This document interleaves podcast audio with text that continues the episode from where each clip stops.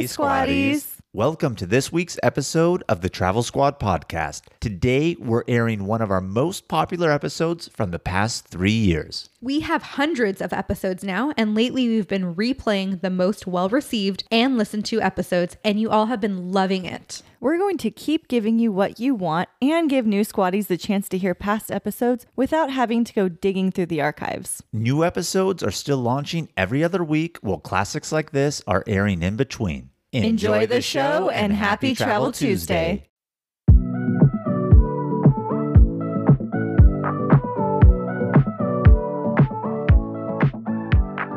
Welcome to the Travel Squad podcast. We're four friends that grew up together in the same small town. We followed each other to San Diego, and now we adventure the world together. One passport stamp at a time. We're here to share our travel stories and inspire you to go on your own adventures. Even if it starts with your own backyard. I'm Jamal. Brittany, Kim, And I'm Dana. And we're the Travel Squad Podcast. so grab your tickets. Your passport. And don't forget your travel insurance. and prepare for takeoff.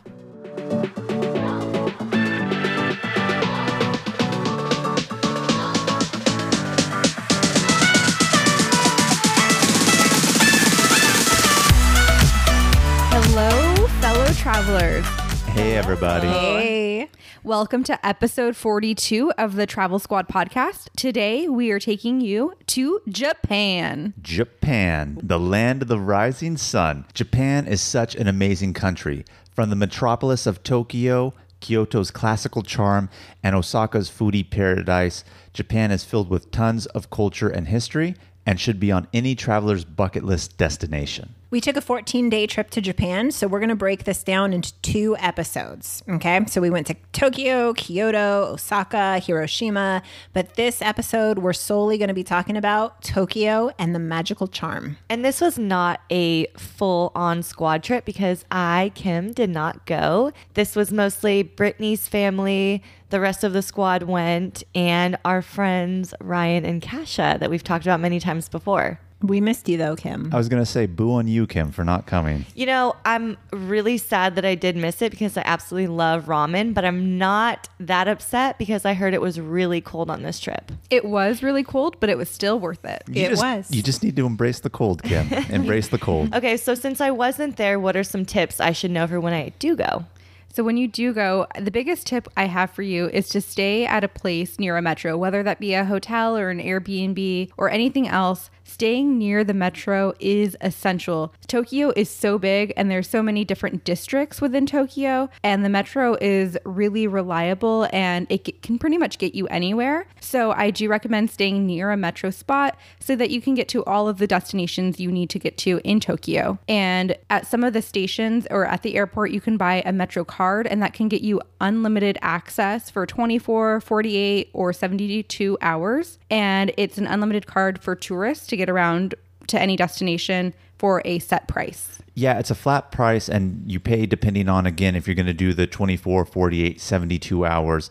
And I would definitely recommend picking up the card at the airport when you arrive. Tokyo has two airports, so each airport will have a location where you can pick up those cards. If you go into the city itself and try to get it, only very few stations have it. So I don't want it to be a situation where somebody goes and they're not at the appropriate station to pick up that card. So definitely just pick it up when you're at the airport before you go on out, and it definitely makes a lot of sense.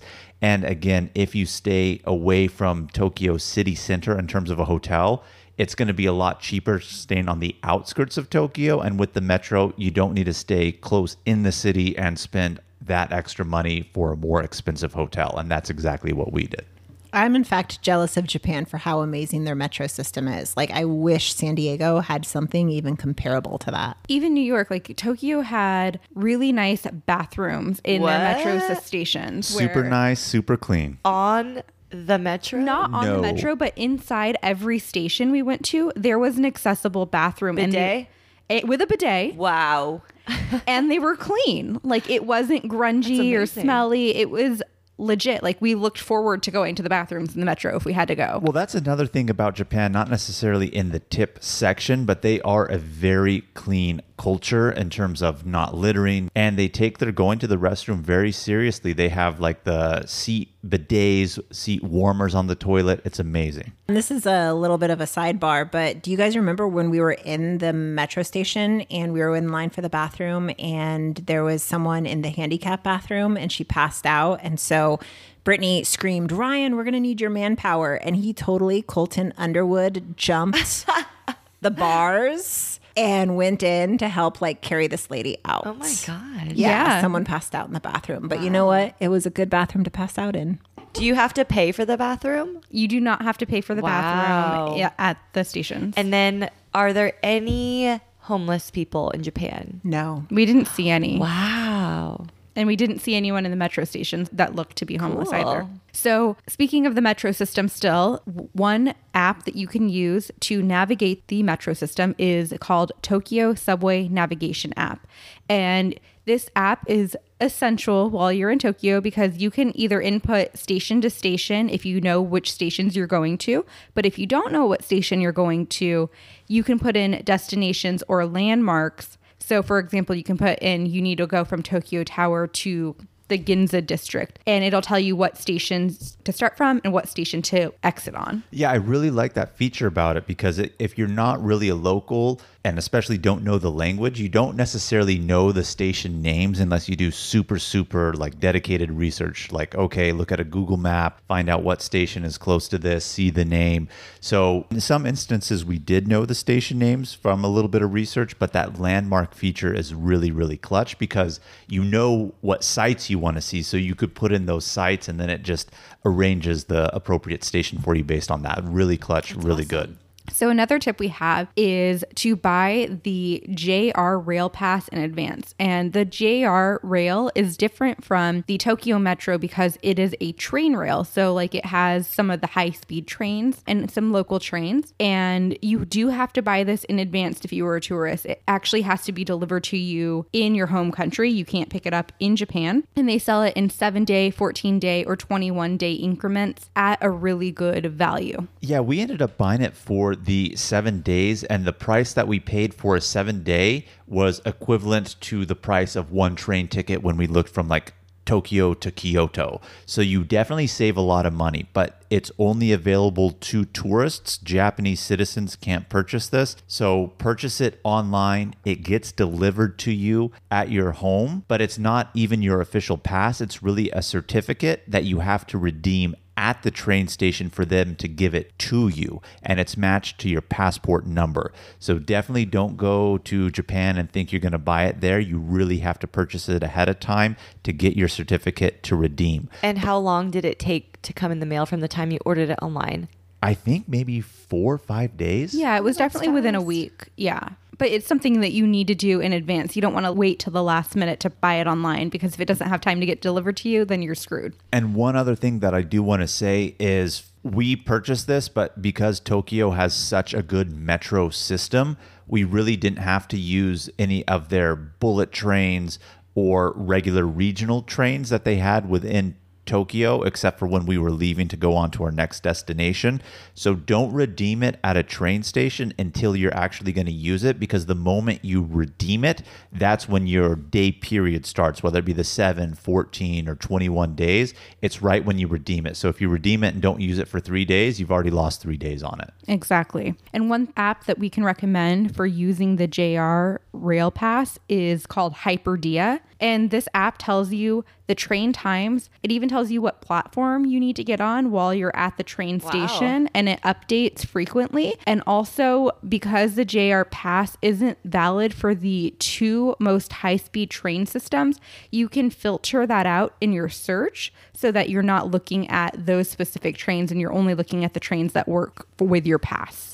Yeah, and just to repeat that, that's Hyperdia, H Y P E R D I A. Yeah, and we'll include that in the show notes just as well, but definitely good call on that one, Zaina, letting people know so that they can search it. But one thing to note about the Hyperdia is the app only works if you have Wi Fi or data, which brings us to our next tip, which is to buy the Pocket Wi Fi. I had never heard of a pocket Wi Fi, so tell me what it is. So, a pocket Wi Fi is a small little device that gives you data mobily. It's pretty much the size of a pager, if we all even remember what pagers are. Uh-huh. But basically, a small, just imagine it like a small old flip phone back in the day. But it's not a flip phone, but that's pretty much the size that it is. And you carry it with you, and it gives you a mobile hotspot wherever you go. So, you can pick this up at the airport, or it can actually be delivered to the hotel that you're going to stay at if you do it. But you can purchase the Pocket Wi Fi from the JR Rail Pass website. So on there, they actually have a link so you can tell them I'm landing in this airport or that airport or I'm staying at this hotel.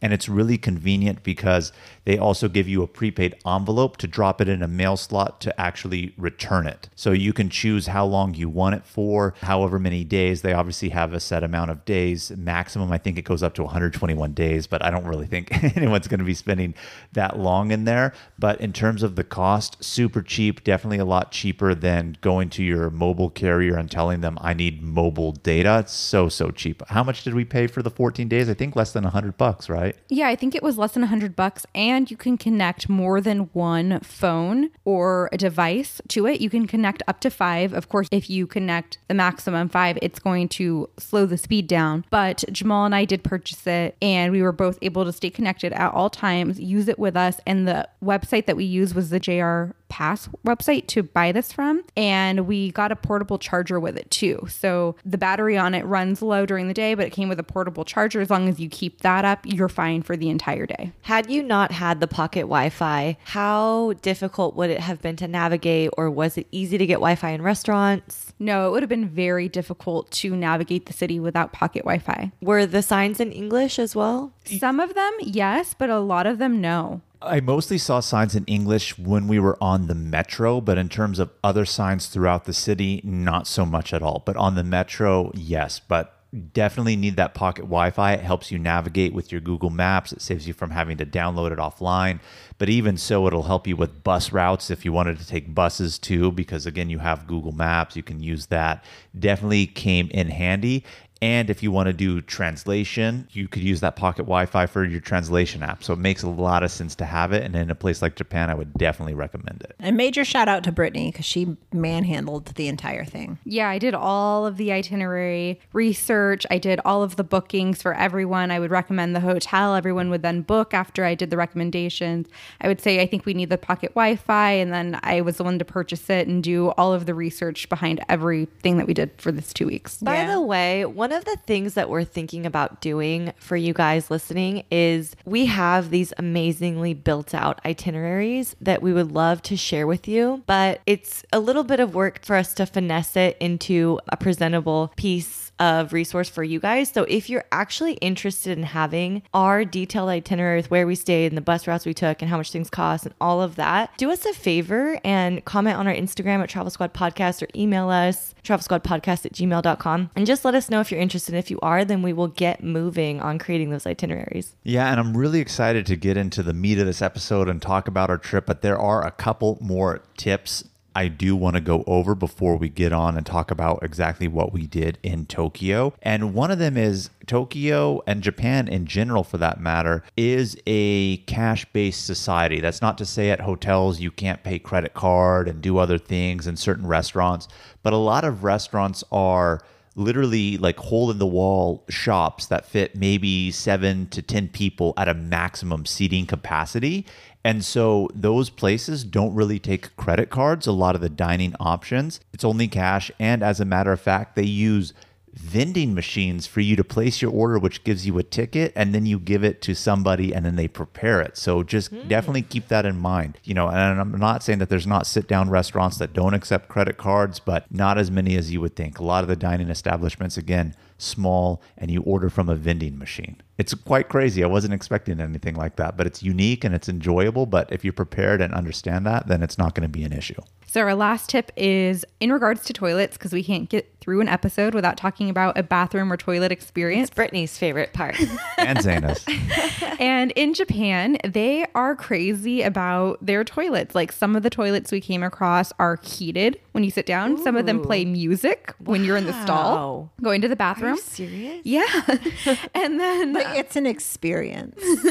it is an experience. They take their bathroom seriously. Like I loved it. I've looked to see how much those toilet seat warmers cost with the bidets because they have built-in bidets that'll spray and clean you, and they cost anywhere between eight hundred to thousand dollars. And I'm ready to spend that money on I've it. never it was been luxury. I've never been more interested in having a bidet in my house. luxury. Um, my coworker Jimmy, he actually got one for him and his wife as a wedding gift, and so he doesn't know what to do with it. I'll buy it off of them. yeah, use it. I'll buy it off of them. But one of the tips that we have in regards to the toilet is there is a button because it has a bidet on it to clean you and it'll squirt water out. But you can, if you're a female, there's a sp- specific button for you if you want it in the vaginal area.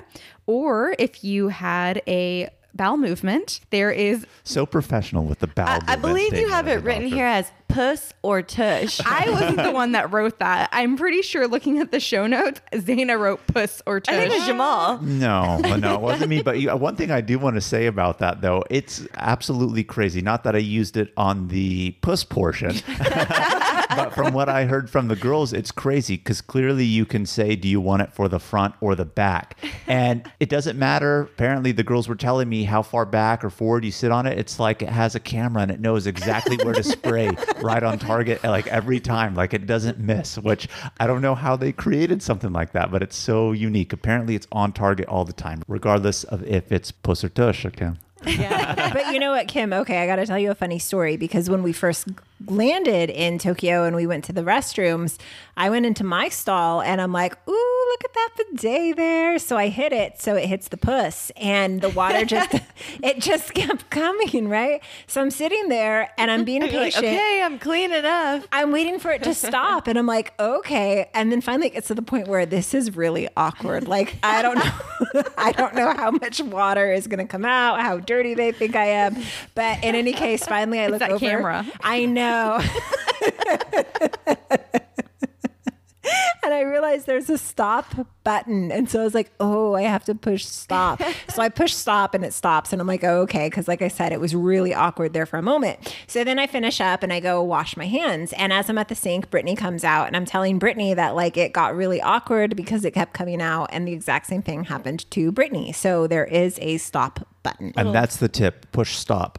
yeah, push stop. Learning curve. and the water is warm, so it's really nice and refreshing. And again, you can do it to the vaginal area if you're a lady, or the anus if you're either male or female, or puss or tush, like Zayn and Jamal refer it to. You know, when I saw it on the show notes, the first thing that I thought was, fucking Brittany, man. She's so funny. But I don't know. Maybe it was me. Who knows? Jamal, for sure. Uh, maybe it was me. I don't know.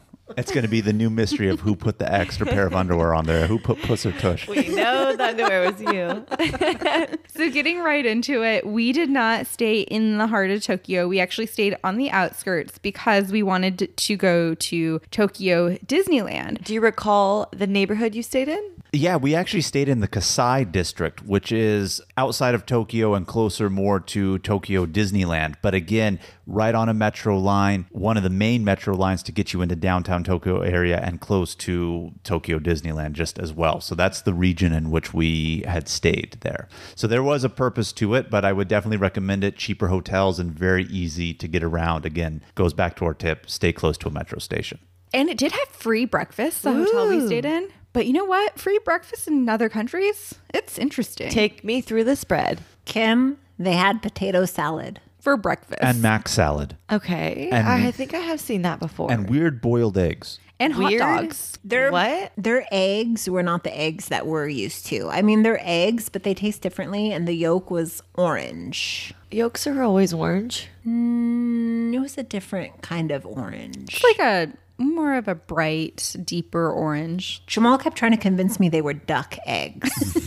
they might have been duck You eggs. love your duck. No, they weren't big. They weren't big enough to be duck eggs. They tasted different. I don't want to say bad, but they definitely just tasted different. And I don't know if it's because they're more organic over there, not organic, just different types of chickens. I mean, I really don't know. All in all, it wasn't a bad breakfast. It was just definitely different because they had again mac salad, potato salad for Hot breakfast. dogs. Like, well, they weren't full size hot dogs. They were like Mini hot dogs, little mini hot dogs and stuff. And so it was definitely interesting, but I will say this they had a lot of breads out. And they were sweetbreads. Like they had a chocolate stuffed bread, croissants, and other type of things. So those were actually pretty good, as a matter of fact. So for me though, there was a 7-Eleven across the street and that was a saving grace because I appreciate the free breakfast, but I wasn't a fan of it. So I would go and Kim, it was so interesting because 7-Eleven has a cold section and they also have a warm section. So they had warm mm. coffee in glass bottles and so I would get one of their coffees. Yeah, it was like a latte, a warm latte. So instead of grabbing a cold one like a Starbucks frappuccino that you would here in the United States, they have a warm section where you pull out a warm latte, frappuccino, yeah. tea. It was delicious. So just think that when you're in the beverage section and everything you pull out is cold, they have the glass window kind of thing, but everything in that refrigerator, but not refrigerator, it's actually a heater, is warm. Yeah, and that's another tip that I forgot to really kind of mention. They take their 7 Eleven seriously over there. They're like Starbucks here in the United States on every corner, and they have lots of different stuff. You know, here it's either like nachos or hot dogs from a 7 Eleven. They have fried rice packets, they have pot stickers, other types of like chicken satay or things like that. So I would wake up every morning and just get snacks for the day. And I definitely would do that for my morning coffee. I would get one of the hot beverages in a plastic bottle, and I absolutely loved it. So if you're not staying at a place with a free breakfast buffet, don't want to really find restaurants, you can definitely make do with what you find at 7 Eleven. I would get the coffee and two pork buns. Oh, they're mm. so Oh, yeah. They have like Super little good. pork buns, super good. I think you can even probably Google Japan 7 Elevens and you'll see all the interesting food concoctions that they do have. Tell me about prices though. Cheap. very, very cheap. How much was a pork bun? I think like less than a buck. A Yeah. dollar, dollar fifty, maybe, depending on the size, because they Because have I- large or small. And I have heard Tokyo and Japan in general is expensive. You know, I feel like that's a real big misconception. I heard that too going to there, and maybe like in terms of living and other stuff, but in terms of hotels and food, I found them to be normal American prices. I really, didn't Really? find it to be that expensive. I think that total, on average, we paid no more than $125 a night per hotel. for the whole thing split between however many were in the room, right? No, like that's the nightly price. Oh wow. But here's the thing the hotel that we stayed at in Tokyo was super tiny. How tiny we Super talking? Okay, so you walk in, and as soon as you walk in, to the left is the bathroom, and then all of a sudden the bedroom is right there in front of you. And it's so tiny that you have the bed up against the wall. And when I tried to get down and do push ups, I couldn't because my elbows would hit the wall to my right and the bed to my left. less than 250 square feet. But I do want to say this this is another really good tip. When you are booking for one person or three people, don't expect the same size bed as you do get in America. A lot of the times, they will give you twin size beds. So if you are saying you're booking for one, you'll either get a twin size bed or a full size bed. You're not getting a queen or king. Did you and Jamal have to sleep in a twin size bed? In one of the rooms we booked, we actually got, I think, two twins. Yeah, that, that's one thing I was going to say too. Even if you say you're two people, you would think like here, oh, it might be like one queen or king or something like that in the United States or other places. It's not uncommon for them to give you two twin beds if you say you're two people. So when you make reservations, you really kind of have to specify. And I love how we were just talking about how we're going to get into our day, and yet now I feel like we're still giving tips. That's such a good thing to mention because Japan is just so unique, but in a really good way and an enjoyable way. And again, if you know these things going into it, it's going to make your trip a lot smoother too. What I really loved about every single hotel that we stayed at is they had robes, house slippers, and shoe horns. What Yeah, is a did. shoehorn? Oh my goodness. They're like Kim, the they're devices that go on the back of your heel to help you like just slip on your shoe without really having to go down and touch it or anything like that. So every place had robes, every place had slippers. I yeah, it was, love a robe it was in a really hotel. nice. Yeah, so let's get into our first metro experience. Woo wee. Okay, so we get to the metro right next to the hotel, and it is crowded. Like you see a metro go by, and legit, not even exaggerating, you see someone's face squashed up against the window. You could even YouTube videos where you actually see police officers or platform station workers who help push people into the train so that it can close. So it's really crowded during rush hour, but I want to say this. Shout out to the Japanese culture. So respectful.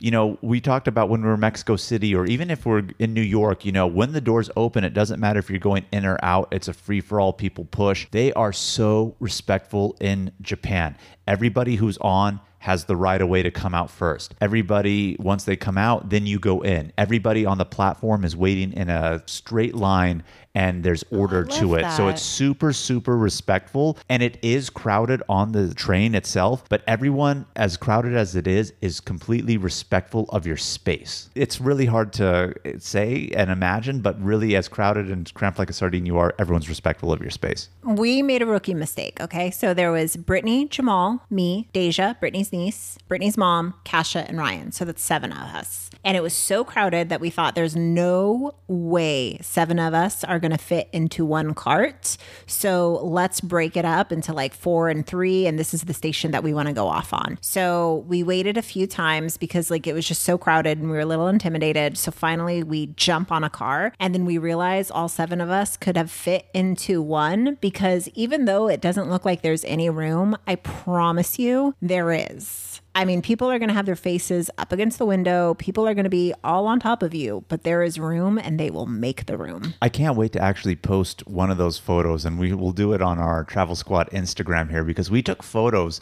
as hard as it was while we were on the subway, just seeing how cramped we were. So be on the lookout for that. We have those photos. And I felt so safe too. Yeah, I felt so safe. And then when we did split up, I could get a view of Deja or Cash and Ryan, and I would nod to them when it was like the next station to get off at. So we like had a system of how we were going to do it. But once we realized like how easy it was to get on them, once we learned the system, we were all able to get on together. And it's crowded during rush, hour. in Tokyo, but outside of rush hour and working hours, it's still crowded, but it's not as like cramped like sardines. So there is space, but just again during rush hour, really, really crowded. And be respectful, give seats to elders because there are times where you are going to be able to get seats. And if an elder comes on, just stand up and give it to them. In fact, you can say, What is it?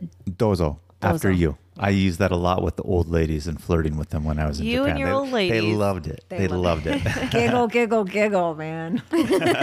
but so that was our first metro experience starting our day off. And the first thing that we did was go to Sensoji Temple. Now, it is a free entrance, so it doesn't cost anything to go. What is it? I'm getting to it, Kim. Tell me. Getting so excited. well, one, again, it is free, but it is an ancient Buddhist temple located in the Asakusa district. Now, just so you guys are aware, the Asakusa district in Tokyo is actually one of the oldest classical Tokyo districts. Even like before pre World War II, it just still has that classic feel in that urban metropolis. But this temple, again, is an ancient Buddhist temple, and they also have a Shinto shrine there. And just because I learned this when I was in Japan, and as much as I love history, I was dumbfounded, and it makes so much sense. Just so as we're moving forward and talking about the places that we go, a temple is a Buddhist thing. If you hear a shrine, it's a Shinto thing. And Shinto is Japan's indigenous religion. And obviously, we are all familiar with what Buddhism is. So, Buddhist temple, Shinto shrine. So they have two of them there, and it is one of their most famous ones in Tokyo to go to. And really, really amazing to see. I loved it. And it's really famous because it's also said to have some of Buddha's relics there. And if you guys aren't familiar with that is, that's Buddha's ashes. Because when Buddha, the original Buddha, originally passed away, they gave his ashes to his followers, and it's been divvied up all over the world. So they have some of his ashes at that location. And they also have candles there that you can light and say a prayer for. And as you walk up to the temple, there's a whole bunch of traditional shops and restaurants, and you can get little eateries or little souvenirs along the way. And in front of the temple, there's also a place to wash your hands before you enter. So it's just like such an experience, and it's such a really respectful and cultural thing to participate, especially on day one. Yeah, I really enjoyed it. And like Brittany was saying, they do have the vendors there. And I did a little bit of research on that temple after we had visited. And they were saying that the vendors that are there, and again, they sell all sorts of things from, you know, traditional like geisha folding out fans to street food, other types of souvenirs. Those vendors are still there because they pay homage to the original street vendors that sold to pilgrims in ancient times when they came to visit the temple and the shrine. So they've been there literally for centuries selling stuff, but originally it was to pilgrims and now it's to tourists and obviously still worshipers who go there more for spiritual purposes than anything else. So from there, we went to the Tokyo Tower, not to be missed. It looks a little bit like the Eiffel Tower, but it's certainly not. It's 1,092 feet, and it's the second tallest structure in Japan. It was pretty amazing. You totally sound like one of those hop on, hop off bus narrators. to your left, the Tokyo Tower, sitting at 1,152 feet. 1,092 feet, Kim. Oh, she's the expert, uh, not me. but you know, it was really cool. It, it does look a lot like the Eiffel Tower. Like if you didn't know any better, it looks exactly like the Eiffel Tower. The difference is instead of that boring color that the Eiffel Tower is, Tokyo Tower is bright orange and white, but it's truly a structure to support antennas at the top for Japanese broadcasting. So it's not really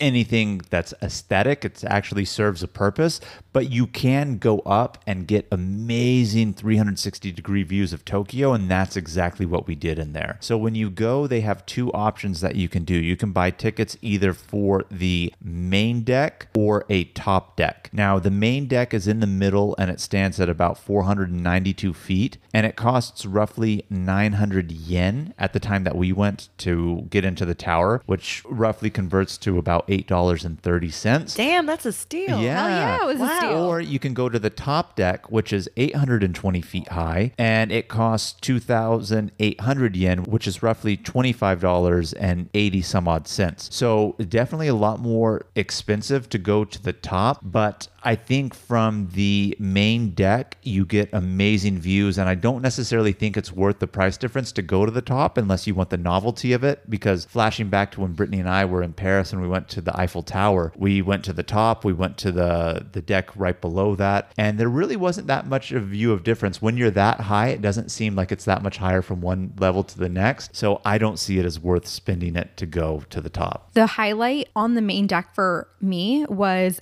there are places where there is a glass floor where you can stand on and see through to the bottom and see how far down the drop would be. So that was amazing to see. And then also on a clear day, you can see Mount Fuji, which was great because we actually were able to see that while we were there. And we were able to see Mario Kart racing. So that is a thing. People do Mario Kart racing What do through you the mean streets. by that? so Nintendo was created in Japan. Uh-huh. I don't know if you know that, but it was created in Japan. So they take Nintendo and Eh, video games in general like real seriously over in Japan. It's like part of their culture. so they have places in Tokyo where you can dress up as Mario, Luigi, Princess, Bowser and get in little go-karts and drive, Drive around around, the the, city. city as if you're playing like Mario Kart, like on Nintendo, but in real life. So as we were walking to the tower, we saw is people so dressed cute. up in Nintendo outfits and just playing Mario Kart in real life on the streets bananas. of Japan. yeah. We did pass on that, but we saw it. Oh, I wish you guys would have done that. Yeah, we saw it as we were walking to the tower, but I would have loved to do that. And after we were done with the tower, you know, Japan is famous for their unique cafes. Like they have cat cafes, owl cafes. We saw ones for corgi cafes, bunnies, mini pigs. But what most Mini in- Pig Cafe. Yeah. And what these are is like you oh literally go to sit with and pet and play with these animals. You know, you can feed them, you can pet them. It's supposed to be some sort of like relaxing therapy with these animals. So we decided, the seven of us decided that we were going to go to the Hedgehog Cafe and hang out with the cute little hedgehogs. That is so cute. The only hedgehog I've ever really known is Sonic. And let me tell you something. I've never really seen, I mean, you've seen him in Nature Channel documentaries or other things like that. But to see one and hold one in person, I thought that was like really, really unique. It was cool. So at least at the hedgehog one, you know, and I'm sure it's similar with all the other ones because we've looked into doing other ones. You could either do it in 30 minute to one hour increments when you go in. If you pay a little bit more, you can actually get stuff to feed them. So we ended up doing the 30 minutes with food, which cost about about 1,600 yen, which translates to roughly about $16. But it also came with a free drink when you did that from their famous vending drink? machines. You could get sodas, you could get hot tea, you could do whatever. But again, Non-alcoholic. This is for you, not the hedgehog. yeah. but non alcoholic. but but the food is for the hedgehog, so you can feed them and whatnot. They're really really cute. So We got one of the fattest hedgehogs I've ever seen. He was like a big roly poly, and all he liked to do is sleep and like lay on his back. He was so cute. it was like Sonic on quarantine break. yes, Ooh, too soon. So you do have to wear gloves while you handle the hedgehog. So you have to like wash your hands before you go in. You have to wear special gloves while you hold them, and um, all they really do is they just like burrow up and sleep in your palm while you hold them. It's adorable. yeah. That the hedgehogs were cool. We did that one specifically because our niece Deja, she really wanted to go to one of these cafes. They even have a cat cafe here in San Diego. I know Me you, and Brittany I, I was going to say I know you and Brittany have gone to one. So since cat cafes are more popular here in the U.S. and Brittany and I have a cat, we're like, eh, I don't want to go to a cat, even though that was the original. I would have loved to do the owl. I think the owl would have been really cool. Oh, yeah. But I was I was definitely happy with the hedgehog, and that was really really fun. What if And- they had a pygmy falcon cafe? I would have I would have died for the pygmy falcon. And this goes back to our things to do in San Diego episode that we had and listing the zoo as one. They had a pygmy falcon. It's like a bird of prey, but pygmy, man. It was like a couple inches tall. I couldn't even believe it. I would have Mesmerized. died Jamal's a quote. pygmy falcon. That's right, buddy. I'm admiring you. I was, but I was also admiring that hedgehog in the cafe.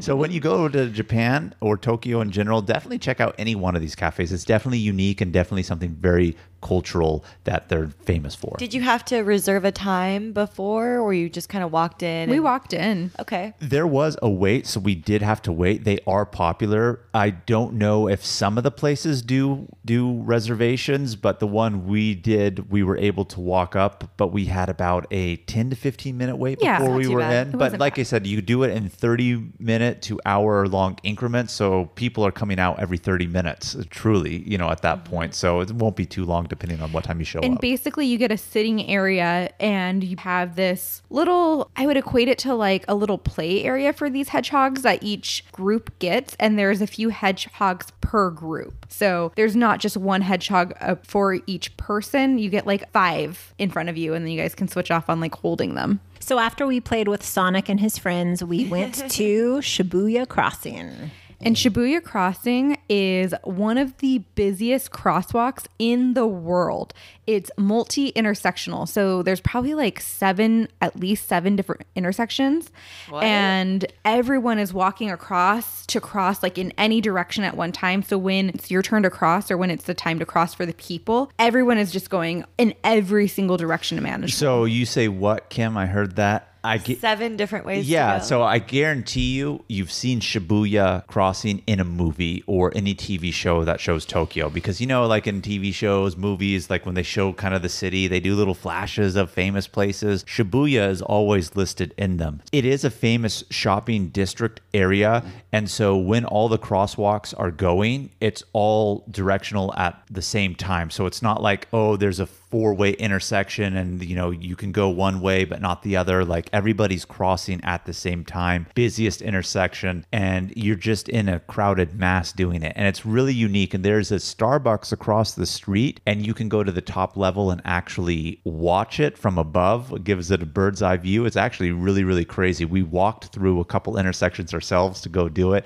It's more novelty to see but it's definitely uniquely japanese. And i would highly recommend going to shibuya just to see it. And it's a cool shopping district so if you want to see neon lights and all that stuff that japan's famous for you definitely will see it at shibuya That is what I think of when I think of Tokyo. It's almost like New York Times Square. Lights everywhere, billboards. That's Shibuya. People. Yeah, that's exactly Shibuya. It's Times Square, New York on crack. It's amazing. Wow. So we did cross it a few times and then we went to the Starbucks across the street. We went upstairs and we just people watched for a good 15 minutes or so. Just Did you buy anything at Starbucks or just went for the view? You can go in just for the view, but squad tip, it's going to be crowded. So it's not like you have a guaranteed spot there at the window, like you're behind people because everyone's going there to get that good view of the crossing. And like I said, there's such an orderly society. So when it says don't cross, nobody's like crossing or doing anything. But as soon as it turns green, like in seven different directions, because multiple streets are intersecting in that area, everyone's just like mass crossing to the right, to the left, straight ahead, caddy corner. It's crazy. I mean, you'll see a unicorn before you see a jaywalker. Yes. So from there, it was getting pretty late in the day. We went to the Ginza district, and we went to this district specifically because it has lots of boutiques and ritzy cocktail bars and sushi bars. And we wanted to go out for sushi for dinner. Hakkasan? No Hakkasan, no Hakkasan. but how can you go to Japan and not get sushi? So we were like, Ginza district is famous for it. Let's go over there. And we found one particular restaurant, and I forgot what it was called now, but it's so popular that the wait they told us was going to be two to two and a half hours long. So we decided not to do that, and we found another sushi place in that area that we went to. And where we went, irrelevant because there's tons of them around. I wouldn't say one's any better than the other necessarily. So, one thing I want to say is before going to Japan, Jamal had been talking up a storm about, oh my God, I can't wait to try fugu. And fugu, if you guys don't know, is pufferfish, which is safe to eat as long as it's prepared correctly because it is toxic and it can kill someone. And you wanted to eat this so badly because. In fact, you have to be certified to even be able to make the fugu. Yeah, you have to do like so many years of schooling to cut it because if you cut into one of their organs when you're dissecting the fish or anything, all the toxins come out and you can definitely die. And the way the toxin kills you is it really paralyzes you. You can't breathe, you can't do anything. And if prepared, It's a slow death. Yeah, if prepared incorrectly, you for sure will die. And it is regulated that the Emperor of Japan cannot even eat fugu, even though it is a national delicacy, because of the risk associated with it. But not a lot of people die from it. The amount of people that die from it is because people have home cooked it themselves and aren't officially trained. I don't think anybody within the past 50 years has died from a chef who is classically trained and licensed to be able to sell it. So I wanted to eat it just because it's a Japanese delicacy. It's like really famous over there. And it's cheap too. It's not like like Jamal and Brittany paid five dollars for a fish. Yeah. Yeah, so Jamal had been talking for weeks, maybe even months, about how much he wanted to try the fugu. And we finally get to a restaurant that has it on the menu. So Jamal's like, oh, yeah, I'm ordering this. I Bam. can't wait. Bam! Fugu, fried fugu. Can't wait to eat Well, it. Well, you could either have it as sashimi style, you know, which is kind of raw, or they will batter it and fry it. And so the restaurant that we went to offered it fried. So Brittany and I got it. And as we were getting there and ordered it, I mean, I'm not going to lie, I was getting a little bit nervous. I understand that not a, a lot of people, if any, die from it. Again, except for those people who aren't licensed and have prepared it. I think, again, within the last like 15 years, I think it only said like 18 people have died, and all of them were I love how you know the number. yeah, well, I. Googled it because I started to have a panic attack. So we ordered it. I was starting to get a little bit nervous. It came to the table eventually, and I had to mentally prep myself before I ate it. But then Brittany just went crazy. She it came to the table and she ate it. I'm just like, oh fuck. She's all in. Yeah. Oh no no no! I think that was after you said, you know what? I think I might just let this five dollars go to waste. And then Brittany took her fork and took a bite first, and then you immediately took a bite after because it was your modern day Romeo and Juliet. And Jamal's like, well, Brittany can't die without me. Yeah, I was like, I I, was like, if Brittany, Kim. I was like, if Brittany had it, I gotta have it now. But I like, I ate it before I finally mentally prepped myself because Brittany like rushed it, and beforehand I had read some of the side effects of what happens, like if it's gonna kick in, and a lot of it is, you know, your mouth will go a little bit numb or tingly, and I swear to you, like after five minutes of like having a little bite, again, I get panic attacks and I self-induce them myself. I started thinking like, man. My lips are numb. I'm having a hard time breathing right now. And then I was like, you know what? I'm not even going to eat this. I gave the rest to Kasha and Ryan because Kasha and Ryan wanted to try it, but And they I didn't had my second it. piece. And you know, I'm like panicking. I really felt like when we were done with dinner and like on the subway, I was telling everybody, I was like, "Don't talk to me. Don't talk to me." I Oh like, my I, I need my own like personal space. Being on the metro with all the people was giving me anxiety. I got back to the hotel and I told Brittany, she's like, "No, you're fine. Like if it hasn't kicked in within two hours." and it's just like I'm having a slow metabolism. It's going to take like extra amount of time to like kick in. I was like, tell me I'm fine in the morning. It's like right now I'm panicking. I was I Yeah, was so the having a next freak out. day, I was like, "Babe, you survived the night. You're good to go." He goes, "No, I could still be metabolizing it right now. It might kick in later for me." I know, 'cause- and I remember the next morning seeing Jamal and Brittany at our free breakfast buffet, and I was like, "Oh my gosh, Jamal, you're fine." Because Jamal yelled at me the night before. I was trying to give him advice because us Marushas, OCD and panic attacks for you runs guys wild. that, that aren't fully aware, this is typical Jamal freaking out over some crazy shit, and Zaina is usually not far behind him. Well, I mean, is, like- Zayn is usually the one who's more freaking out. I'm usually more calm, but I will say Zaina this. didn't eat any. I mean, how I many times have wouldn't I called you guys because I thought I was having a heart attack or a stroke? I mean, like, like when you have anxiety, anxiety is real. So I do feel for you on that, Jamal, because it's very, very, I had very nature. I thought I was going to die. the mind isn't uh, the mind is very powerful so i was trying to talk to jamal and jamal was just not having it he didn't want me to talk to him he wanted to be alone so the next morning when i congratulated you on surviving the night brittany was telling me that you know jamal was freaking out so bad "No, that no, he no, said no." well if you're having symptoms would you not tell me because you don't want to freak me out and i'm just like Brittany would do that. Brittany would do that. we we kind of have to filter ourselves around you. We don't want things going I know. to So your that head. so that was my fugu freak out. and then he was like freaking out on me, like, "Why did you eat it when I wasn't ready?" It's hilarious because we always make fun of Jamal for having freakouts on vacations. And for a long time before me and Dana started traveling a lot with you guys, we would only hear them from Brittany. And then we started seeing them on our own trips. So I wasn't on this but, trip. But admit they're a lot more milder than Brittany says they are. Mm, It depends. But but this was the I think I got a text from Brittany saying Jamal had a freak out. It happened. I have a really good picture of them prior to eating the fugu, so we'll post that on Instagram. And I just got to say that a week later, when we were in Kyoto and we were sitting down at a conveyor belt sushi place, they did have fugu. And I remember looking at Jamal and asking him, "Hey, so are you going to grab the the raw fugu?" And he just like gave me a look that could kill. The He was scowl. not having it. Jamal is a one and done kind of fugu guy. You did you know, it. You're done. I'm like the type that's all in. If I'm going to go skydiving, I want to be the one that jumps first. If I'm going to jump off a cliff, I'm going to be the one that does it first. I don't want to watch anyone else do it. I'm going to go all in and do it myself. So when the fugu came out, I was like, all right, it's my time to eat it. Pop it in, see what happens. Nothing happened. It's a shame because it was actually pretty good. It just freaked me out a little bit. I wish I ate more in hindsight. but So- even if I went back, I don't know if I would eat anymore. Long story short, we Jamal survived the night, and the next morning we had a full day booked to Mount Fuji, and we actually booked this excursion through Viator, which we've talked about before. And, Love Viator. and actually, on our website, Zaina has created Viator widgets with specific tours that we've done so that you can purchase them directly from our website. So check it out at travelsquadpodcast.com. By the way, Zaina's killing the website game for us. She's been working tirelessly to bring you quality content, not only in our audios here, but on our website. So if you haven't checked it out, go check it out. It's beautiful. Thank you guys. Thanks. Round and of you know what? I'm not humble either because I do text them and I just say toot toot. I love it. so go check out the Viators that we talk about on all our trips. You'll find this one here to Mount Fuji listed on there as well. So if you're planning your trip to Japan, definitely do this because I highly, highly recommend it. Hey, it's Kaley Cuoco for Priceline. Ready to go to your happy place for a happy price? Well, why didn't you say so? Just download the Priceline app right now and save up to 60% on hotels. So, whether it's Cousin Kevin's Kazoo concert in Kansas City, go Kevin, or Becky's Bachelorette Bash in Bermuda, you never have to miss a trip ever again. So, download the Priceline app today. Your savings are waiting. Go to your happy place for a happy price. Go to your happy price, Priceline. Hey, Squatties, we want to share one of our favorite travel products with you. Liquid IV is a category winning hydration brand fueling your well being while traveling.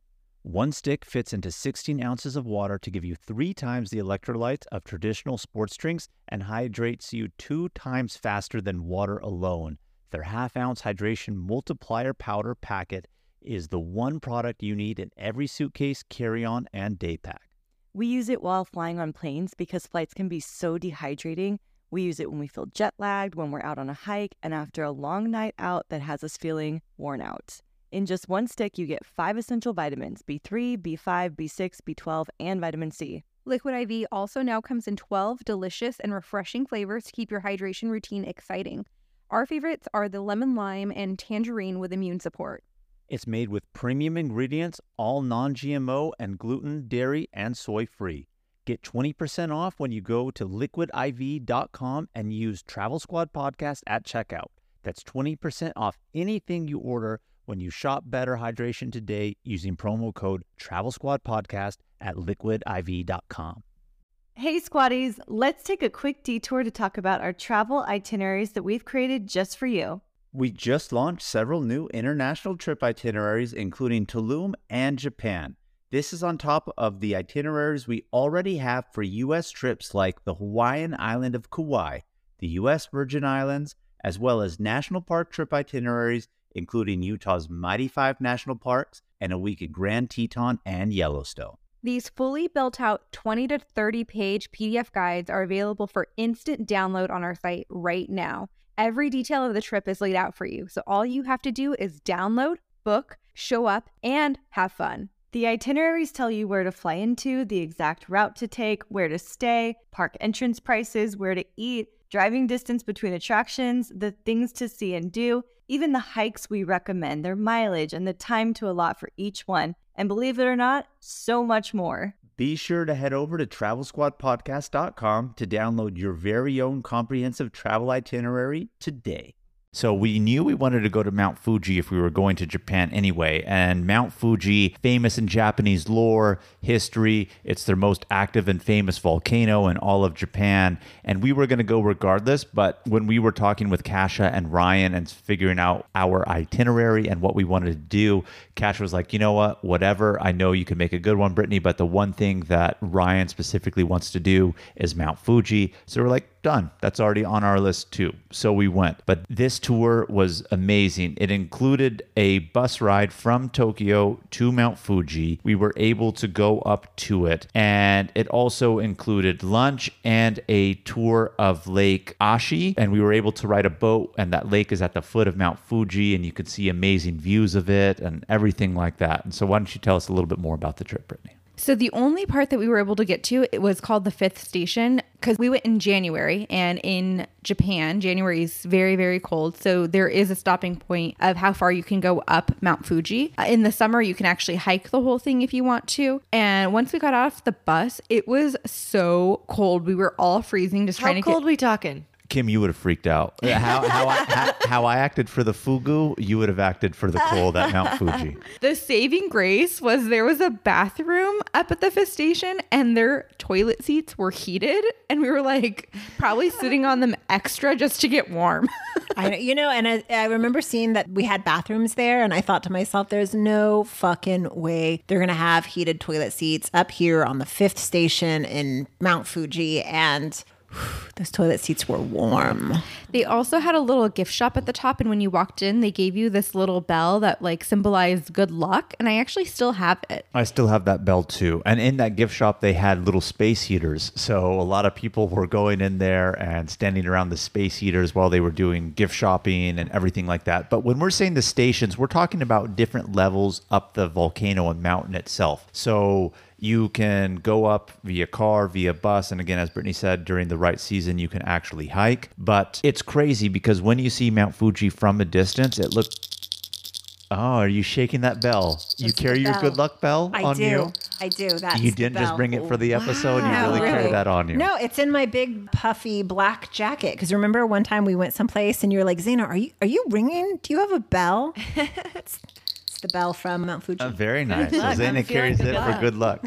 So again, those stations are at different levels up the volcano. And when we say station, I would equate it to just little rest areas for like views and cer- certain spots on the mountain. But again, it's so crazy because when you're at it from a distance or at the base, it looks so huge. And when we were at the fifth station, we can see the top. But I thought to myself, this doesn't even look that big, but I know it's huge. So as perspective, when you're on it, it gets small, but you can see down and it's just amazing to be on it. Yeah, the better views of Mount Fuji are when you're actually not on it. When you're on it, it's cool that you're on it and you're there, but the views aren't that amazing. So just squad tip there. But one of the things that we also did is we stopped for lunch. We had a traditional lunch which consisted of a soba noodle hot pot and then it had sides like seaweed and fermented veggies and fish and Zaina's favorite sardines. I saved those for the last, and then I realized how not good they were, so I gave them to Brittany's mom. Uh, Okay. She she loved them.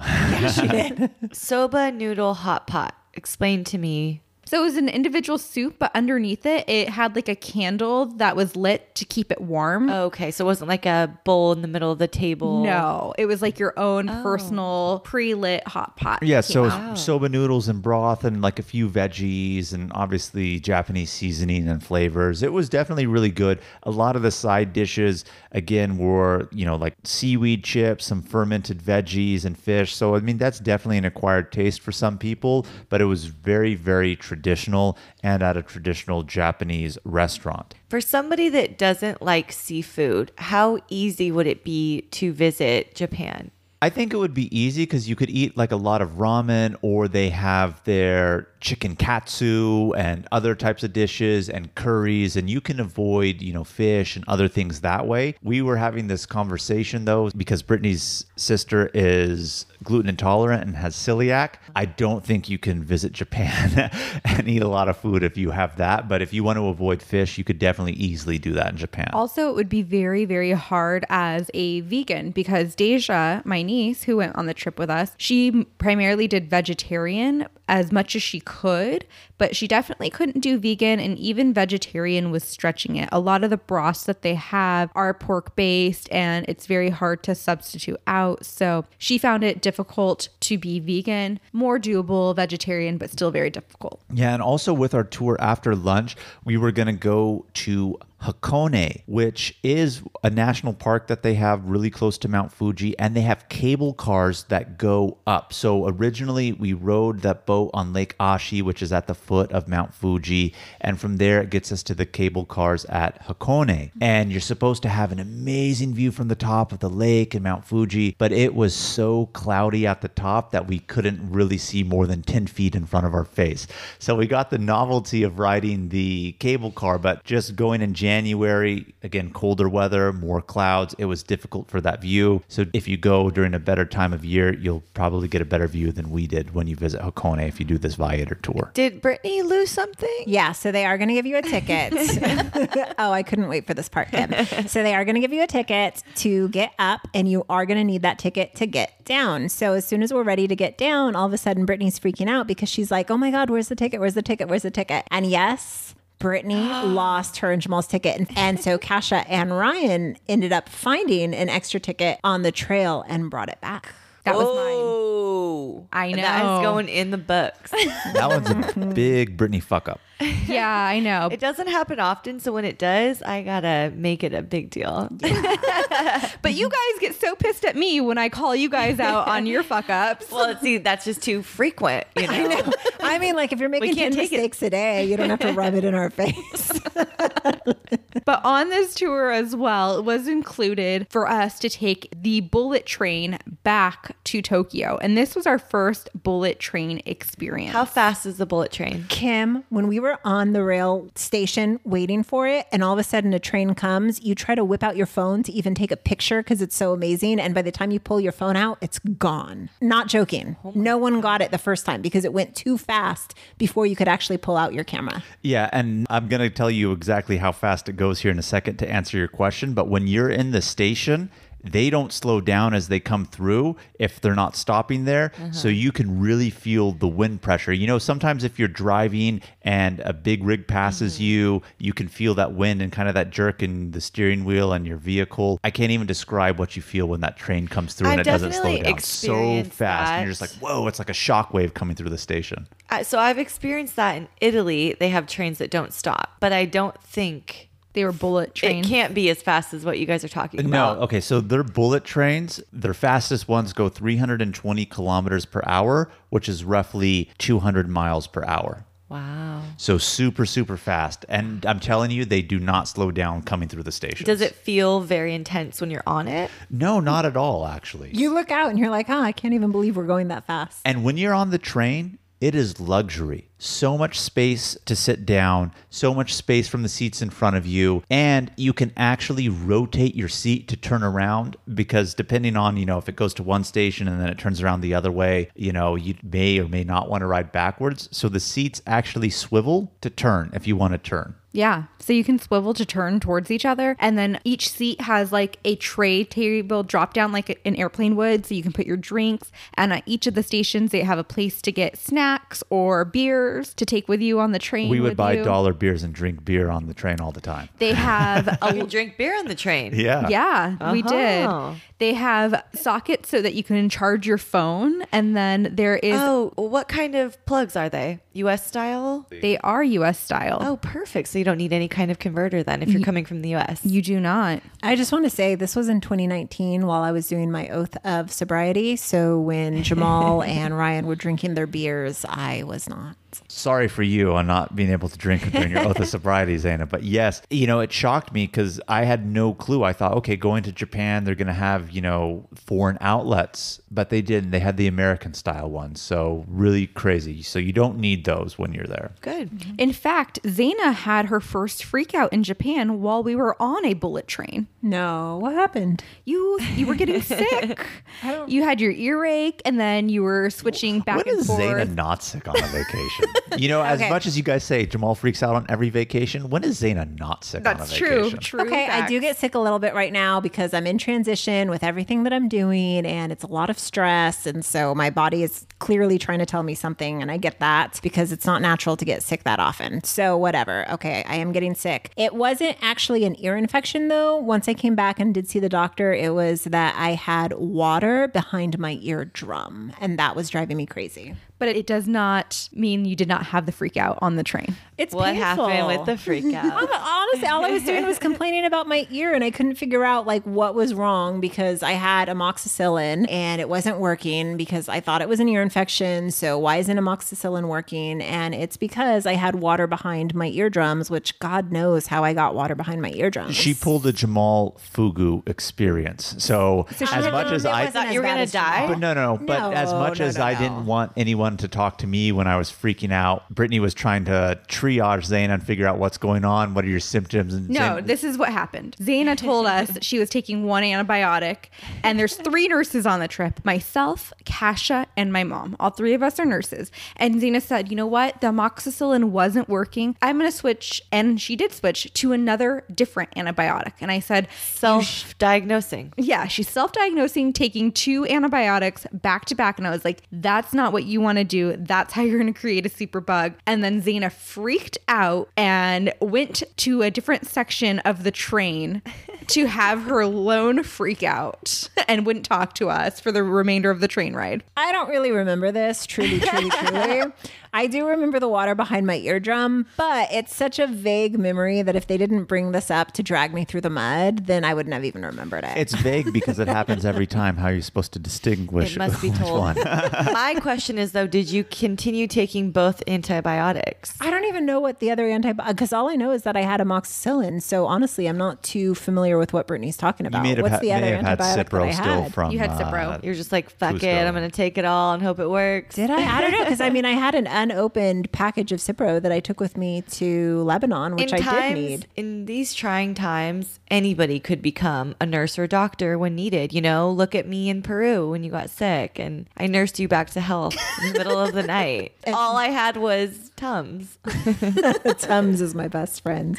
So oh, moving on from our first bullet train experience and Zaina's freak out, one of the things that we wanted to do because Japan is known for their food and the culinary experience. And in Japan, they actually have Michelin star ramen and it's the world's first Michelin star ramen that we went to. And it's called Tsuta Japanese soba noodles. So we knew we definitely wanted to do this. Brittany and I are more the foodies of the group in general. I would say even between us and the squad and in general of all our friends that I know, uh, Brittany and I love to eat food, love to try different things. And so in terms of Michelin starred restaurants, when you go places, they're usually expensive. And ramen in Japan, depending on where you go, costs anywhere between, you know, eight to thirteen dollars in terms of the conversion. But here at Tsuta, it was about $25 for a bowl of ramen, which is expensive, but for Michelin starred food, relatively inexpensive. So it's almost labeled as the cheapest place to get Michelin starred food. So we were like, all right, Japan's famous for ramen in general. Let's have Michelin starred ramen. It's in Tokyo. So we did our research and found out that you had to actually put your name on a wait list in order to eat there. Because as we were saying earlier in the tip section, a lot of restaurants are hole in the wall places, only fit anywhere sometimes between seven to 12 people. This was definitely one of them. So we got there in the morning. They open at 7 a.m. You have to put a thousand yen deposit down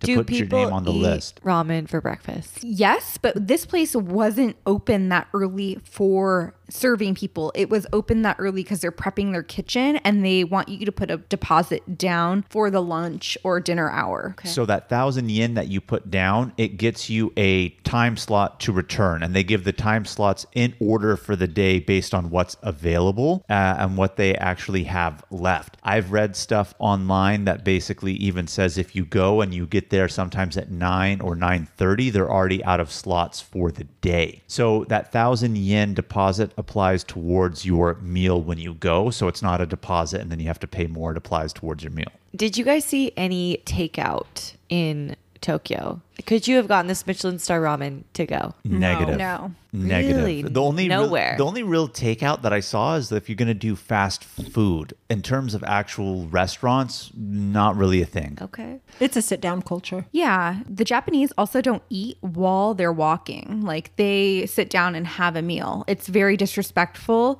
to eat Disrespectful. To eat and walk. and eat Really? and walk. Yeah. Really? So it's very interesting. But we did go to the Tsuta Japanese soba noodles. We put our deposit down. We got little tickets for our time slot. And just another squad tip is even though you go as a big group and you go there showing up as a group, you are likely not to be seated together because in their restaurant there was only 9 seats available. So they would call in like 2 or 3 at a time to have this Michelin star ramen experience. And even though it's like Michelin star restaurant, you're still ordering your ramen through a vending machine.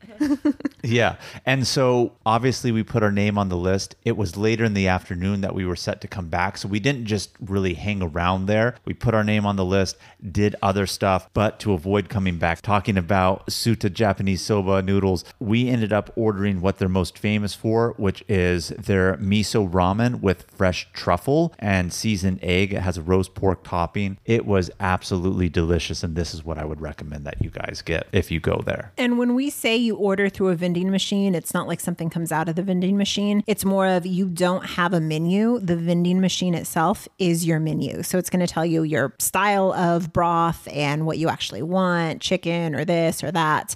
And then once you choose what you want, you put in the money because it'll tell you how much it is. And then it'll give you a ticket. And then you give the ticket to them when you go into the restaurant. And so based on what's on your ticket is what they will prepare for you. So you get your ticket, give it to them, and then you get your food. So you don't have to worry about the check afterwards, and there are no substitutions. Okay, couple questions. If you were to order water as your beverage, is it something you have to pay for? No. No, it's not like Europe where that's the case. That's actually a really good question. You know, in Europe, if you order, they charge you for bottled water, and that's uh-huh. what they bring. Not in Japan. We were able to just get glasses of water like here in the United Okay, States. Okay, and then how is tipping? no tipping. That's No rude. Yeah. tipping. No tipping in Japan. It's rude. Mm-hmm. So the majority of the places, pretty much every place that you go, ramen wise, you will order out of a vending machine. You will give your ticket, and then you don't have to deal with the bill, and you don't have to deal with tipping. And they usually have water on the table too. Yeah, Yeah. you pay in advance through the vending machine. It's your ordering process. So your waiter just really brings it to you and refills your drinks if that's what you want. Could you drink the water from the faucet in general, or did you need to buy water? We bought bottled water just because we were on the go, but you can drink from their faucets. The, it is clean water. In terms of their taste, I don't know. We didn't really try it because, again, we were on the go throughout the entire day that we were just buying bottled water so that we had water when we needed it. But again, we did that later in the afternoon eating it. Obviously, we got our reservations in was the it? morning. It was amazing. It was delicious. It was amazing. It's still the best ramen Out that I've 10? ever had. Re- oh. Uh, yeah, I'm not even exaggerating 10 out of because 10. it is Better than Michelin B-Shock star- in San Diego? B-Shock. Way better than B Shot. I really like Minya in San Diego, and I think that that tasted better than the Michelin star. Well, you ordered the wrong stuff. I don't think you got the truffles, Anna. Yeah, we all think I have differing did. opinions, but best ramen I've ever had. But yes, Minya. Sorry, Brittany. But yes, Minya is good. B-Shock trash, Kim. Just throwing that out there. That's bullshit. You know what? This is actually just a little sneak preview because we are coming out soon with our favorite places to eat in San Diego episode. B Shock's You gonna be know cut. B Shock's going to gonna be, be on it. and we're all going to talk trash on it and say Minya's better. I'm a ramen connoisseur and that shit is bomb. oh, because you've been to Japan. I don't need to. I traveled far and wide of San Diego ramen and I know it. It's lockdown.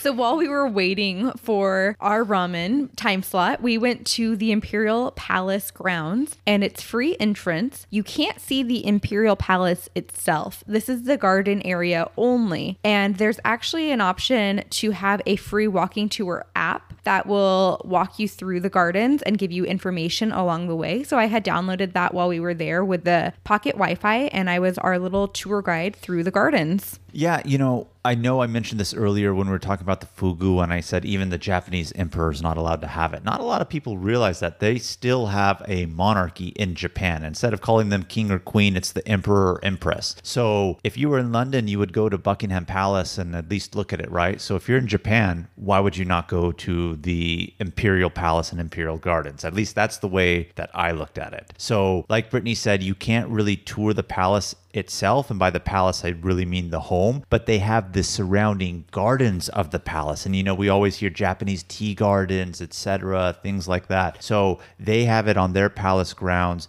they have beautiful koi ponds beautiful bonsai tree section areas there was even one spot that i really liked where in japan they have what's called prefectures, which are our versions of states, right? Instead of states, they call them prefectures. They had a specific area of the garden where they had a unique tree to each prefecture. So, really unique to see. Koi ponds, beautiful. And it was just amazing to really be there and think, like, wow, this like palace has been here for, you know, hundreds of years. So it was definitely worth checking out. You can spend hours inside of the gardens. There's so much to do and see. Old buildings are in there as well. About how long would you say you stayed? I would say maybe an hour to hour and a half. Yeah, I would say the same. The one thing about the Imperial Palace grounds that I was not expecting is in the bathrooms, there are no toilet seat heaters. I was Shocked shocked. me. In all hotels, on the metros, on the subways, the everywhere. fifth station of Mount Fuji. Yeah, everywhere you go, toilet seat warmers and bidets. And yet, I would imagine in the Imperial Palace Gardens that their restrooms would have it. No, No bidet? no. Because once a year, Just on the- regular toilets. That's the only regular toilets that Squatty we saw in Japan. Not a no, squatty potty? Regular toilet. and very cold water to wash your hands.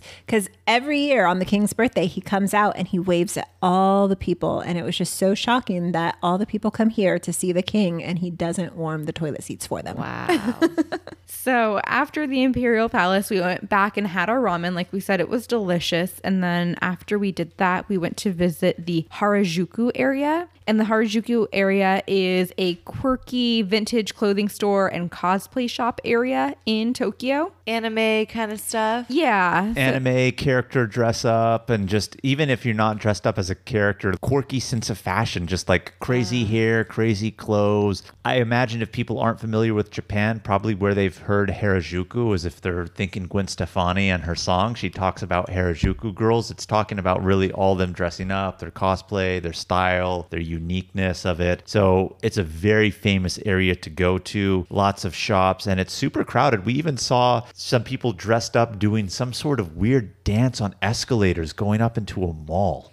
like, I don't even know how to describe what I saw. It was one of the weirdest things I've ever seen in my life, but yet so intriguing. We have a video. We'll put it on Instagram. They also have tons of crepe shops. They have like dessert crepes, not savory crepes. So Jamal and I got one that was like a crepe with strawberry and vanilla and ice cream, and it was delicious. And the lines are huge to get all of these crepes, and they have so many different combinations and different styles that you can try. I gotta say, crepes really transcend countries. Like every country you go to, bam, bam, Bam, got a crepe. Bam! Truly, Yeah. and they had them there. They had like giant cotton candies. crepes and- unite people. Yeah, yeah. It was just really weird, but I definitely did enjoy Harajuku. I mean, you could spend a lot of time there if you want, just people watching, seeing the shops. But we really went to go visit, have the food, and kind of get out of there. We didn't spend too much time there. One spot of notable interest for me that I found to be unique, and our niece Deja actually pointed this out. They have a a condomania where it's a shop specifically selling condoms Ah, that's what I was and- wondering and if that's what you were and going like with. sex toy stuff, but not really toys, but like playing cards, playing dice. But all their condoms are either like flavored, glow in the dark, like extra ribbed, super like crazy, like off-brand stuff. No, I just went in to go peek it out. Well, I shouldn't just say I went in. We all went in to go peek Even it out. your mom, Brittany? yeah, my mom went in too. She's was like, "How are stuff out." people using this? How are people using that?" no, I don't know. I'm just She bought a few things. no, really. Wouldn't be surprised. so that was like main Tokyo stuff that we went. But let's be honest, who didn't go on this trip to also go to Disneyland Tokyo? Well, that was one of the main reasons for me to go on this Japan trip is because, as we've talked about before, bucket list item for Brittany and I to go to all of the Disney parks throughout the world. I think that's one for Kasha and Ryan too. Yeah, and they have the Tokyo Disney parks. I'm and, so excited to hear about this. yeah. I've been to Shanghai Disney with you guys, and Wild. that was top of the line. How does this one compare? So, very good question. We actually split our days because they have two parks over there in Tokyo. They have their regular Tokyo Disneyland and they have their Tokyo Disney Sea Park. So, one day we did regular Tokyo Disneyland, the other day we did Tokyo Disney Sea. Their Tokyo Disneyland, I mean, it's great because if you love Disney, you're going to love it. But it was really crowded and nothing there was truly unique compared to any of the other Disney parks. How was I- the Pirates? uh, not as cool as Shanghai. That's exactly what I was going to say. I still think Shanghai Disney is still my favorite Disney park that I've been to. Obviously, Disneyland here in California holds a special place in my heart. It's the original, it's our local one. But in terms of Tokyo Disney, it was fun, but nothing special. The only thing special I would say about it is they have a really cool Winnie the Pooh ride. And you could say to yourself, how can Winnie the Pooh be really cool? Let me tell you something. Badass. Fucking amazing. As badass as we talked about Pirates of the Caribbean being at Shanghai Disney, this is how cool the fucking Winnie the Pooh Why was Winnie Disney. the Pooh so cool in Japan? So Disney has created what they call a trackless ride system where there is no designated track. The whole ground of the ride is magnetic. So every time you go in, it's going to be random. Now they have the same scenery that you're really going to look at, but how your vehicle moves, where it goes, what it focuses on is always random and different every time. So the other Winnie the Pooh rides that we've been on, you know, it's on a track, it just follows through, it's plain. This one is on their trackless system and it's intense. It like goes in different places, does like spinning around in just random directions. And they have one spot where they put you in front of Tigger and they make the thing actually legit bounce, Bounce. like up and down. I don't know how to describe it other than it's just wild. Yeah. So Winnie the Pooh wasn't originally like on our top to do rides. So we kind of saved it for last. And it was one of the highlights of being at Tokyo Disneyland. Did you do Dumbo? I don't think we did Dumbo at Tokyo Disneyland. No. I mean, we were trying to ride the big ones. And in general, the one in California and the other ones, we love the Winnie the Pooh, no doubt. But I had no clue it was going to be like this. And Kasha and Ryan didn't necessarily want to ride it. They wanted to do something else in the interim. And so we waited in line because it was about 45, 50 minutes. It was actually a long wait for it. And when we got off, we told them, no, seriously, you guys need to ride this. This is like exceptionally cool. And so they ended up riding it after that fact too, because they're like, okay, if they're raving about it, and they ended up loving it too. It was awesome. Yeah, so I have a few things to say about Disneyland Tokyo itself. So, like Jamal said earlier, we stayed in the Kasai district, and in that area next to the metro station, there was a bus stop, and there was a bus that specifically took you to and from Disneyland from that area. Also, we bought our tickets online for two days, one park each day. It cost approximately at the time $120, so about $60 per park per day, which is super cheap. Great deal. Yeah, great deal in comparison to the United States. It was very difficult to purchase online. It would give us like prompts saying that we needed Visa verified and a whole bunch of stuff. We went through like three different credit cards before it finally went through, and Kasha was never able to get it to go through online as an online purchase and had to buy it in person. Also,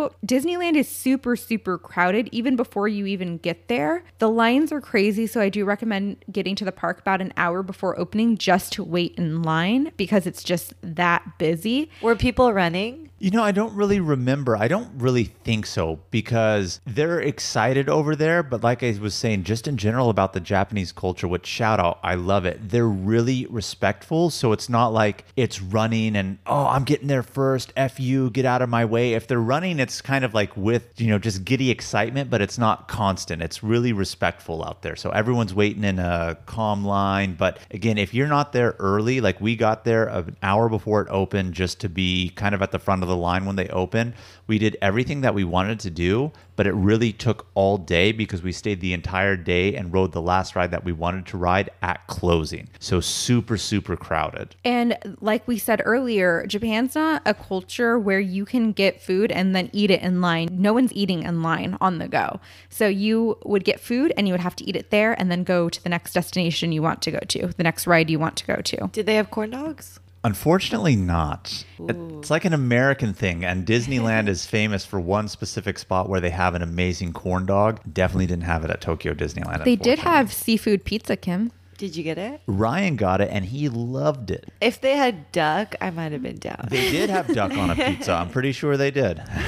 The highlight for the food for me was they had Toy Story alien mochi balls, and the mochi balls were filled with different flavors. They had vanilla, chocolate, strawberry. They had like a lemon curd. That lemon curd Oh, one was so amazing. good. Yeah. We'll definitely post pictures. I loved the Toy Story alien mochi. It was super good. But, you know, as exciting as it was, truly, there's not a lot of difference between Tokyo Disneyland to any of the other Disney ones. I would say the most unique Disneyland park itself would be Shanghai. So, nothing unique, but definitely worth going to. But the next day, we went to Tokyo Disney Sea. And this is the one that I was the most excited about. And I was getting my Disney geek on for it mm-hmm. because I've read constantly and heard constantly that this is the best themed Disney park. And by themed, I mean just in terms of general scenery around the park. So it's called Disney Sea and it has a nautical theme. So each land is a unique port area. So the entrance to the park is set up to look like Venice, for example. Italy? Yes. Aw. And then one of the other areas is set up to look like American waterfront. So it has a 1920s, like East Coast America theme to it. There's another area that's Arabian coast. Then their center attraction area is a mythical volcano, like island land and things like that. So the whole park, you can walk anywhere you need to go, but a lot of their transportation to get from one area to the other,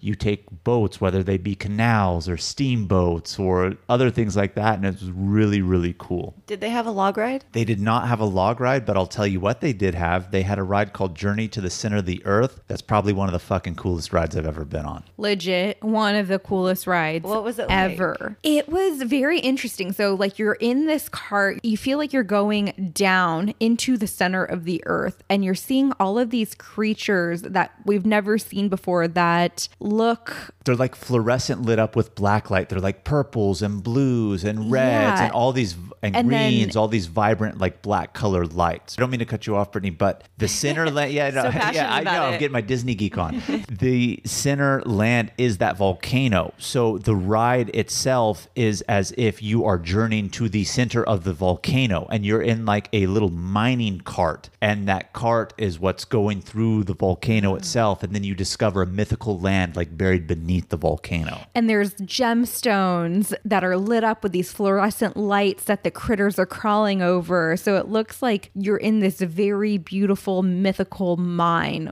And the creatures are like life size. Their bugs are like the size of you. Are And they? to say scary or something like that. They're not really scary, but the finale, you do come across a big mythical creature who is scary. And that's when the ride gets intense because then it speeds up and then you launch out of the volcano at the end. And it's really, really intense and really, really cool. So I do recommend riding this ride first. When we got into this park, the girls all rushed to this area to save a spot in line while the boys went to get fast passes for Toy Story Mania. That ride, the Japanese go crazy for it, and there's a huge wait. So Jamal and Ryan went to go get the fast passes while the girls held down the line, and we ended up riding Journey to the Center of the Earth twice. Amazing. So they have the Toy Story Mania ride here in the United States and other parks, but in Japan they really really love it. It's relatively new, not super new, but relatively new to Tokyo Disney Sea. But they still average wait times of three and a half to four hours just to even ride it. And so I read online that if you don't get a fast pass from the beginning, you're either gonna wait in line or you're not gonna ride it at all. And one of the cool things about Disney parks is as long as the park is officially open, let's just say the hours are from like 8 to 11 p.m. You can get into the line at 11 o'clock and it doesn't matter how long it takes. As long as you're in the line, they'll allow you to ride it. But Toy Story Mania over there is not one of those. They actually close the line early because it lasts for so long that you're not really staying in the park like three hours past the time. So we knew we wanted to ride it. Ryan and I rushed over there to get the fast passes while the girls were kind of like saving